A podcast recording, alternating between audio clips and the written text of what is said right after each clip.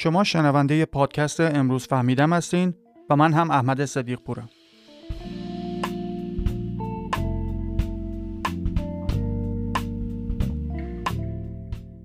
توی یکی از تاریک ترین دوره های تاریخ آلمان وقتی مردمی که با پروپاگاندای حکومتی تحریک شده بودن شیشه مغازه یهودی ها رو میشکستن و زنان و بچه های بیگناه رو توی خیابون به شکل وقیهانه ای تحقیر می‌کردن یک کشیش جوان به اسم دیتریش بانهافه مخالفت خودش رو با این خشونت های بیرحمانه اعلام می‌کرد.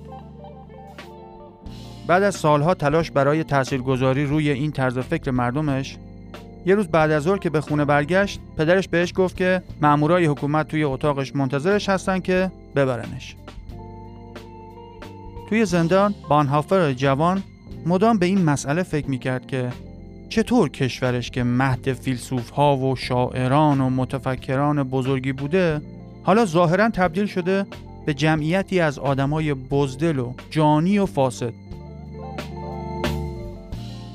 در نهایت هم به این نتیجه رسید که ریشه مشکلات از پلیدی آدما نیست بلکه کودنی هموطنانش چنین افتضاحی به بار آورده. امروز می‌فهمیم که ایشون تعریفش از کودن چیه و چرا کودنها رو خطرناکتر از آدمای پلید می‌دونه. و همچنین پنج قانون اصلی حماقت و کودنی رو از دیدگاه یک مورخ اقتصادی مرور می‌کنیم. با من همراه باشید.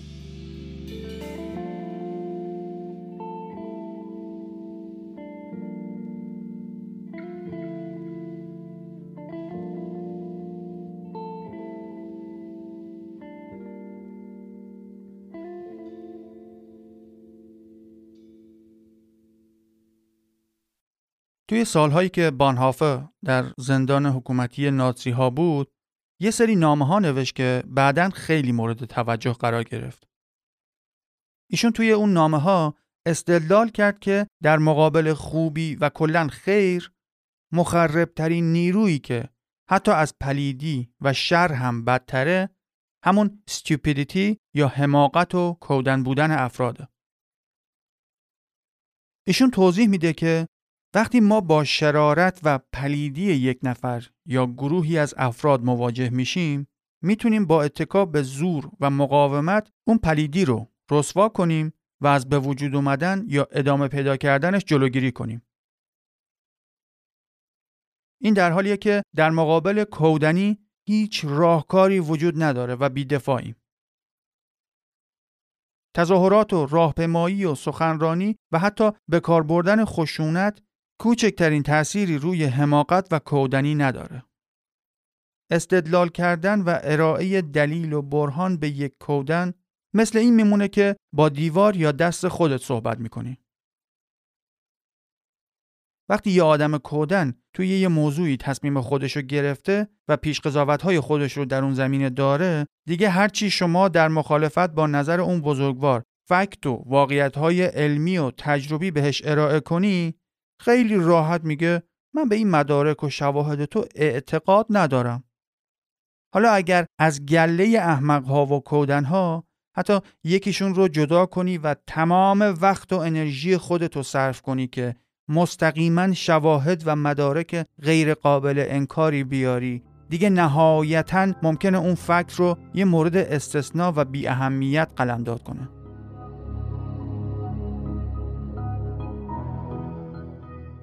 با این اصاف یه آدم کودن خیلی با خودش حال می‌کنه و کاملا از اوضاع فردی و اجتماعی خودش راضیه.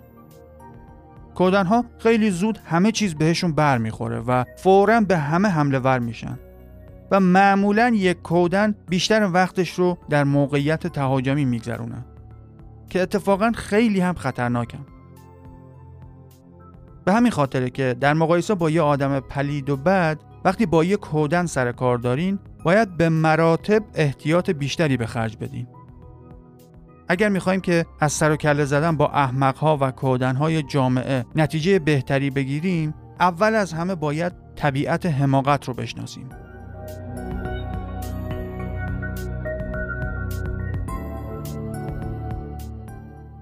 اولین نکته ای که باید در مورد کودن ها بدونیم اینه که کودن بودن یا stupidity ناشی از نقص هوش و ذکاوت نیست بلکه یک کودن دچار نقص اخلاقیه. خیلی آدما هستن که از نظر بهره هوشی فوق العاده درخشان هستن ولی با این حال کودن 24 ایارن از اون طرف هم افرادی هستن که از لحاظ هوشی کنذهن محسوب میشن ولی به هیچ وجه علائم یک کودن رو از خودشون نشون نمیدن. میشه اینطوری گفت که حماقت و کودنی نقص مادرزادی نیست. بلکه هر کسی ممکنه در طول زندگی خودش کودن بشه. یا بهتر بخوایم بگیم در طول زندگیش اجازه میده که کودن بشه. افرادی که بیشتر و بهتر با تنهایی کنار میان و وقت بیشتری برای خودشون صرف می‌کنن نسبت به اونایی که همیشه توی جمعها و گروه های مختلف هستن کمتر به کودنی دچار میشن. پس به نظر میاد که کودنی به جای اینکه یه مشکل روانشناختی فردی باشه بیشتر یه مشکل اجتماعیه. هرچه بیشتر بررسی میشه این موضوع بیشتر نمایان میشه که هر گونه تشکیل ناگهانی قدرت حالا چه قدرت سیاسی و چه قدرت مذهبی باعث مبتلا شدن جمعیت گسترده ای از انسانها به کودنی میشه. و هرچه اون قدرت بیشتر باشه تعداد کودنها هم باید بیشتر باشه. به عبارت دیگه انگار این دیگه یه قانون روانشناسی جامعه شناسیه که قدرت گرفتن یک فرد یا گروه حتما به کودن شدن فرد یا گروه دیگه ای نیاز داره. اونجور هم نیست که ظرفیت ها و توانایی های خاصی از انسان مثل هوش و ذکاوت یه نفر یهو نم بکشه و سیماش قاطی کنن و کودن بشه. بلکه روندش به این صورته که بر اثر روی کار اومدن ناگهانی یه دیکتاتور یا یک نظام تمامیت خواه به مرور انسانهای اون جامعه از توان استدلال و اقلانیت خودشون محروم میشن و کم و بیش به صورت آگاهانه اختیارات و مستقل بودن خودشون رو تسلیم اون قدرت می‌کنن. ما نباید یک دندگی و لجبازی یک کودن رو به حساب مستقل بودنش بذاریم و فکر کنیم که اون کودن چون حرف حساب حالیش نمیشه پس از کسی یا خط فکری خاصی تاثیر نمیپذیره. وقتی شما با یک کودن حرف می‌زنی اصلا این حس بهت دست نمیده که داری با یه شخص مستقل صحبت و تبادل نظر می‌کنی در عوض شما با یه تعداد محدودی از شعارها و تک کلامها و عبارتهای تکراری طرف هستین که وجود اون کودن رو تسخیر کردن و به جای قوه تعقل و استدلال اون فرد در حالت اتوپایلوت و اتوماتیک یه سری عبارات و جملات رو تحویلتون میده که حالا بسته به اینکه کدوم ایدئولوژی تسخیرش کرده باشه تقریبا همه اون جمله ها و عبارت ها قابل پیش بینی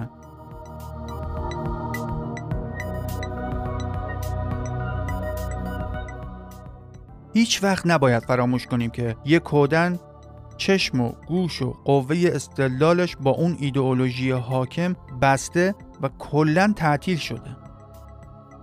اون احمق تا اعماق وجودش مورد استفاده و سوء استفاده قرار گرفته.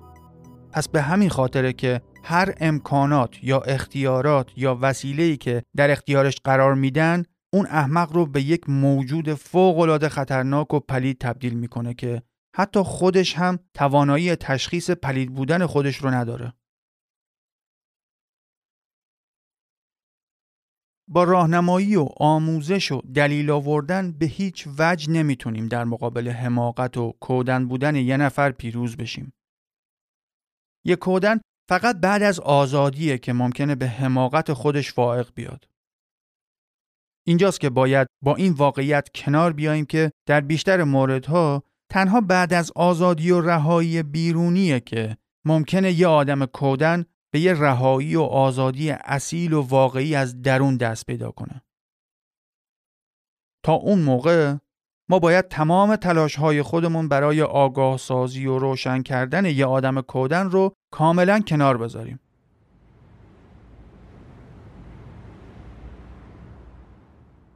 در سپیده دم نهم اپریل 1945 در اردوگاه فلاسنبرگ ناتسی ها و تنها دو هفته قبل از اینکه سربازای آمریکایی برسن و همه رو آزاد کنن دیتریخ بانهافه در سن 39 سالگی کشته شد.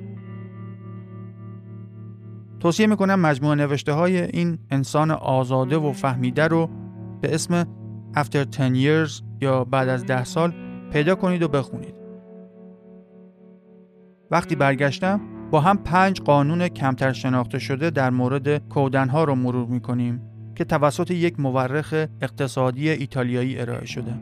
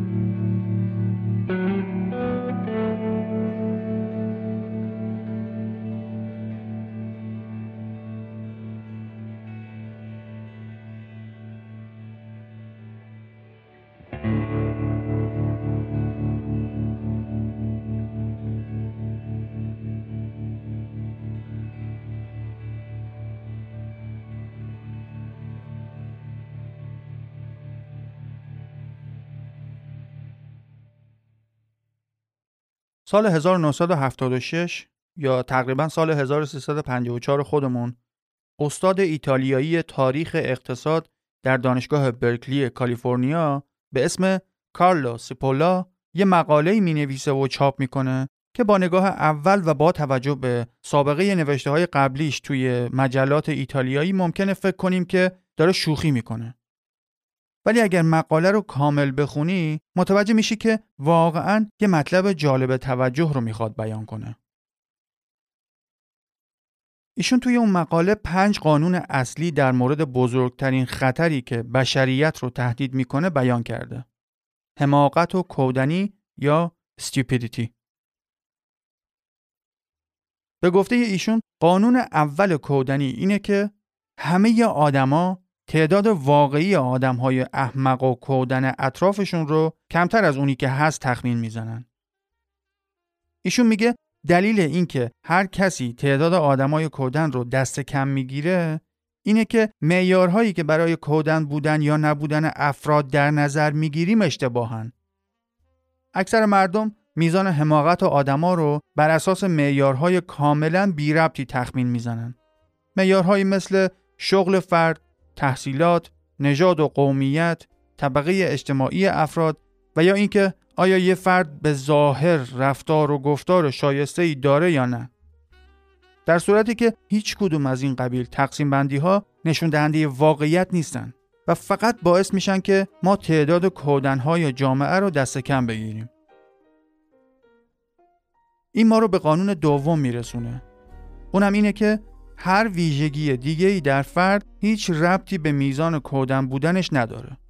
نه سن افراد، نه جنسیت، نه میزان آیکیو، نه ملیت، نه میزان درآمد و خلاصه هر ویژگی دیگه ای که به ذهنت می‌رسه هیچ ربطی به این نداره که آیا یه فرد کودن هست یا نه. حتی توی مقالش میگه ما برنده جایزه نوبل هم داریم که کودنه. ایشون در ادامه میگه که توی هر گروهی از آدما که بر اساس هر ویژگی دیگه ای تقسیم بندی شده باشن نسبت تعداد کودنهای اون گروه نسبت به گروه های دیگه مساویه. چون اصلا هیچ ویژگی دیگه ای روی کودن بودن یا نبودن افراد تأثیری نداره.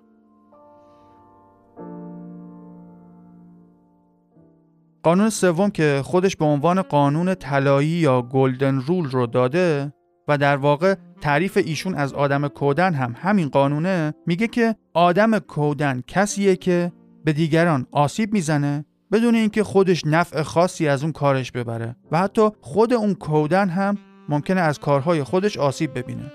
حالا فرق نمی‌کنه که آسیب مالی باشه یا جانی یا آسیب روانی. یک کودن حتی وقتی آسیب و ضرر زدن به دیگران به ضرر خودش هم باشه باز هم فرقی واسش نداره و همچنان به حماقت خودش ادامه میده. یعنی این یه تئوری اجتماعیه که طبق اون یه کودن می‌تونه نابغه هم باشه ولی از اونجایی که کودنه کارهایی ازش سر می‌زنه که باعث رنجش یا آسیب دیگران میشه. در صورتی که خودش حتی در حدی که برای سرگرم شدن خودش یا اینکه دلش خنک بشه هم نفی از اون کار نمی‌بره و خیلی اوقات حتی به صورت مستقیم یا غیر مستقیم خودش هم از اون حماقت ها آسیب می‌بینه. در ادامه این قانون سوم و توصیف کودن ها سیپولا میگه آدمای کودن الگوهای رفتاریشون طوریه که به صورت مداوم برای دیگران دردسر درست می‌کنن و به دیگران ضرر میرسونن. بدون اینکه خودشون کوچکترین سودی از این حماقت هاشون ببرن و تازه همونطور که گفتیم در بیشتر موردها خودشون هم آسیب می‌بینن. برای توضیح بهتر این قانون طلایی آقای سیپولا یه ماتریکس دو محوری ارائه می‌کنه که عکسش رو نتونستم حالا توی شونوتس اپیزود آپلود کنم ولی توی اینستاگرام به اشتراک گذاشتم. کلا خلاصش اینه که دو تا محور رو تصور کن به صورت علامت به علاوه همدیگر رو قطع کردن. محور افقی از پرسونال لاس یا ضرر به خود میره به سمت benefits to themselves یا منفعت به خودشون. محور عمودیش هم که از وسط میاد اون یکی رو قطع می‌کنه از ضرر به دیگران میره به سمت منفعت به دیگران. می‌دونم همینطوری زبونی نمیشه محورها رو توضیح داد. فقط اینو در نظر بگیر که از تلاقی این دو متغیر چهار حالت به وجود میاد. که سیپولا روی هر چهار گروه از این آدما اسم گذاشته که الان با هم بررسی می‌کنیم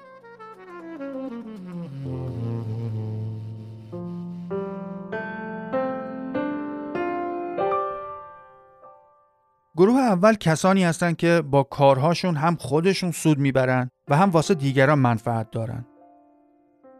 این گروه از آدمای جامعه همونایی هستند که خالق موقعیت های برد برد هستند و همینا هستند که تولید کننده ثروت جهانن. ایشون این دسته از آدما رو بهشون میگه باهوش یا اینتلیجنت. پس همونطور که عرض کردم این کلا یه نظریه اجتماعیه که با توجه به نقش آدما در جامعهشون اونا رو تقسیم بندی می‌کنه دسته دوم آدمایی هستن که با کارهاشون به دیگران آسیب می‌زنن ولی دلیل کارهاشون اینه که می‌خوان خودشون سود و منفعت داشته باشن.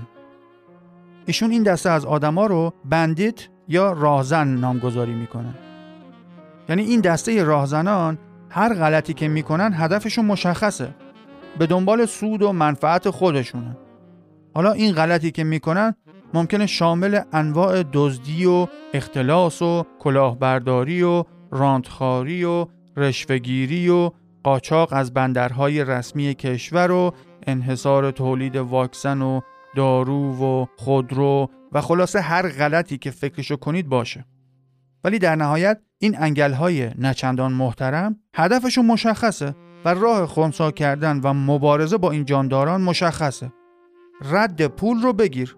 یا به قول کافرهای جهنمی فالو د بعدش دیگه با بالا بردن هزینه خلاف رفتار این دسته از جانوران توی هر جامعه ای اصلاح میشه.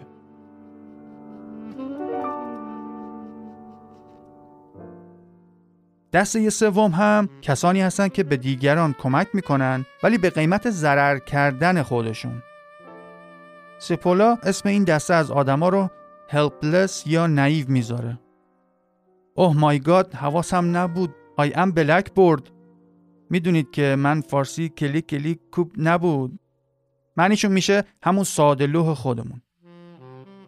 یادمون باشه که اینا با آدمای نیکوکاری که برای خوشایند دل خودشون به دیگران کمک می‌کنن زمین تا آسمون فرق می‌کنن در واقع آدمای توانمندی که به دیگری کمک می‌کنن جز دسته اولن. چون خودشون هم فوق از سوددهی به دیگران کیفور میشن و نفع شخصی داره واسهشون. ولی اینجا منظور اوناییه که به قول خودمون به دیگران سواری میدن و آسیب می‌بینن. دیگه فکر نکنم زیاد لازم باشه این گروه از آدما رو توصیف کنیم. چون به قول دکتر هولاکویی که میگه مشکل اکثر ما ایرانی ها اینه که مهر هستیم توی ذهن اکثر ما این جا افتاده که برای راضی کردن دیگران راهی نیست جز اینکه خودمون متضرر بشیم. حالا چه روی دلمون پا بذاریم و چه خواسته هامون رو نادیده بگیریم چه اینکه صرفاً برای خوشایند دیگران متحمل ضررهای جانی و مالی بشیم. اما نوبتی هم که باشه نوبت دسته چهارم از ماتریکس دو محوری سیپولا رسیده. کودن ها اینا همونایی هستن که طبق تعریف دائما در حال آسیب رسوندن به خودشون و دیگران هستن. طبق این مقاله این موجودات اینجوری هم نیستن که فقط یه دسته گل به آب بدن و دیگه تموم بشه. این جانداران که هر چقدر تخمین بزنیم باز هم تعدادشون رو دست کم گرفتیم دائما در حال آسیب رسوندن به خودشون و دیگرانن. این در واقع اصل تعریف ایشون از یه آدم کودنه. که واقعا واسه خود من که خیلی جالبه. حالا بریم سراغ قانونهای باقی مونده که قانون چهار و پنج هستن.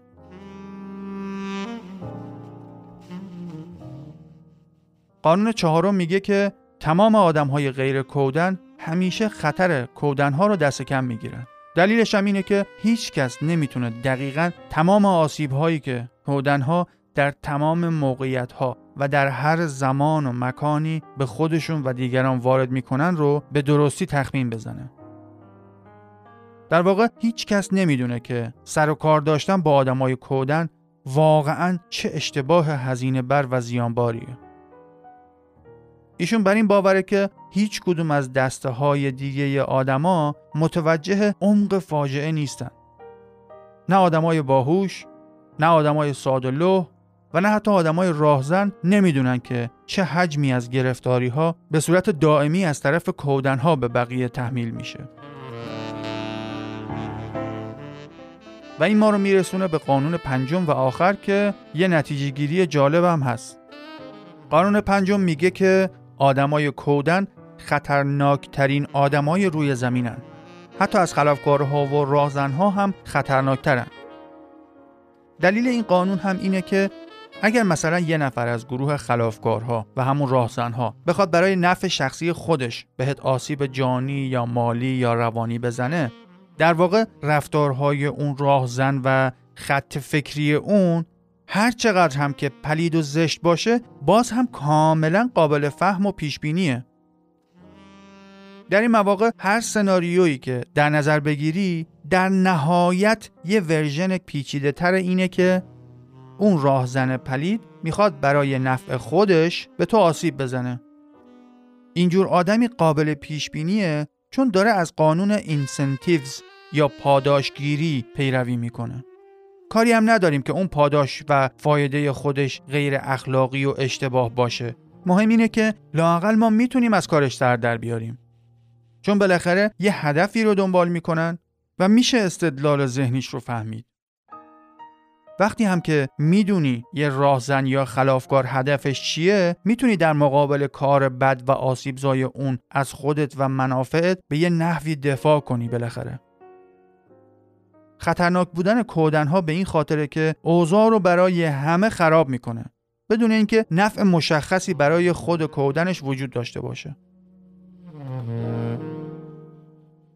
مثلا یه کودن رو در نظر بگیرین که سفارت اشغال می‌کنه و توی درگیری ها کتک هم می‌خوره و ممکنه مورد لعن و نفرین همه طرفین هم واقع بشه. دست آخر همون کودن ممکنه بجز پشیمانی و روی سیاه هیچ چیز واسش باقی نمونه. البته که توی اون جمع لات و لوت های کودن حتما آدمای شرور و راهزن هم هستن که از اون کار وقیهانه می‌خوان به نفع خودشون کیسه های مالی و سیاسی بدوزن من خودم شخصا برای اون اشرار و راهزنان اون شکلی البته بعد از اینکه به زندان محکوم بشن یه نیمچه احترامی قائل هستم سیپولا میگه یه احمق کودن هیچ وقت معلوم نیست که دلیل کارهاش چی هستن و فقط دائما خودش و دیگران رو به ضرر و زحمت میندازه.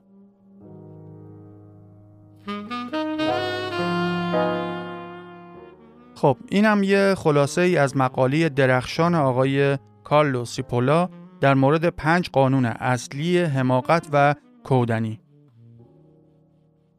واقعا حیفه که جامعه علمی جهانی جرأت و جنم پرداختن به مقوله استیوپیدیتی یا همون کودنی رو ندارن که به صورت علمی بهش بپردازن. البته همین هم دلیل هایی داره که دیگه از حوصله این قسمت خارجه.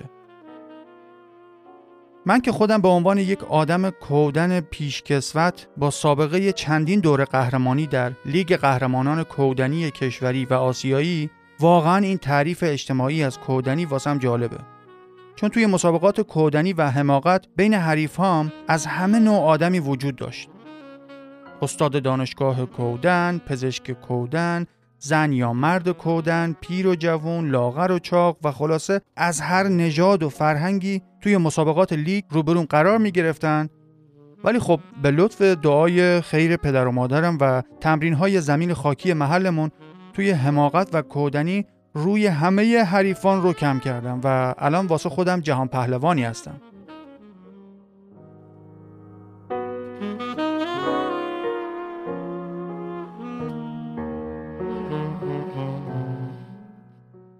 با توجه به فهم و برداشت من از مقاله به طور خلاصه آقای سپولا مثل بانهافه معتقده که برخلاف اینکه ما می‌تونیم به آدمای نادان یا کمدان یک جامعه با آموزش کمک کنیم که دانا بشن ولی آموزش به هیچ وجه کمکی به جمعیت کودن اون اجتماع نمی‌کنه.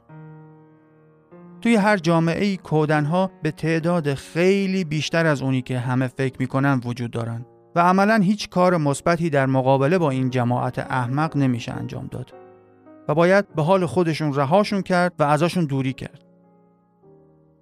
به باور این مورخ اقتصادی فقط در صورتی یک جامعه می‌تونه مسیر شکوفایی و پیشرفت رو پیدا کنه که درصد بیشتری از جمعیت غیر کودن اون جامعه از خودشون رفتارهای هوشمندانه یا همون برد برد رو بروز بدن و به همون ترتیب هم نسبت کمتری از جمعیت به سمت کارهای راهزنانه یا همون بردباخ سوق پیدا کنن.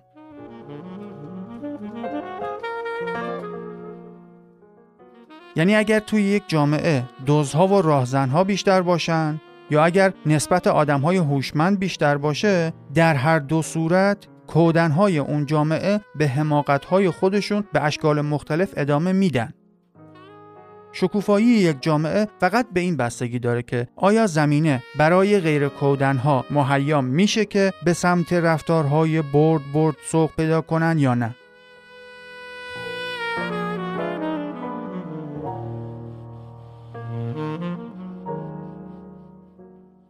پس اگر بخوایم مطالبی که امروز فهمیدیم رو خیلی سرسری مرور کنیم می‌تونیم اینطوری بگیم که در میان آشوب ها و ناآرامی های قدرت گرفتن فاشیست های آلمان یک کشیش جوان و با شرف به نام دیتریخ بانهافه شروع کرد به مخالفت علنی با رفتارهای احمقانه هموطنان که با تحریکات حکومت پلید فاشیستی دیگه علنا وحشیگری می‌کردن. بعدش از اونجایی که طبیعتا حکومت‌های دیکتاتوری حرف زدن آدم‌های شجاع و آزاده رو هم نمی‌تونن تحمل کنن انداختنش زندان. ولی اون بزرگوار از همون اردوگاه های وحشتناک افکار خودش رو به صورت مجموعه ای از نامه ها به بیرون فرستاد و به نظر من که به دقت دست گذاشت روی علت اصلی اون همه درید خویی و جنون جمعی مردم. کودنی و حماقت. ایشون باور داشت که کودن بودن یه مشکل اخلاقیه و باید کودنها رو به حال خودشون رها کرد و فقط سعی کرد که براشون آزادی و دموکراسی مهیا کرد که شاید بعد از اون آزادی بیرونی بتونن از درون هم به یه آزادی اصیل و ناب برسن. و بعدش هم یه مقاله کمتر شناخته شده از یک مورخ اقتصادی ایتالیایی به اسم کارلو ام سیپولا رو مرور کردیم که در اون پنج قانون خودش در مورد کودنها رو بیان کرده.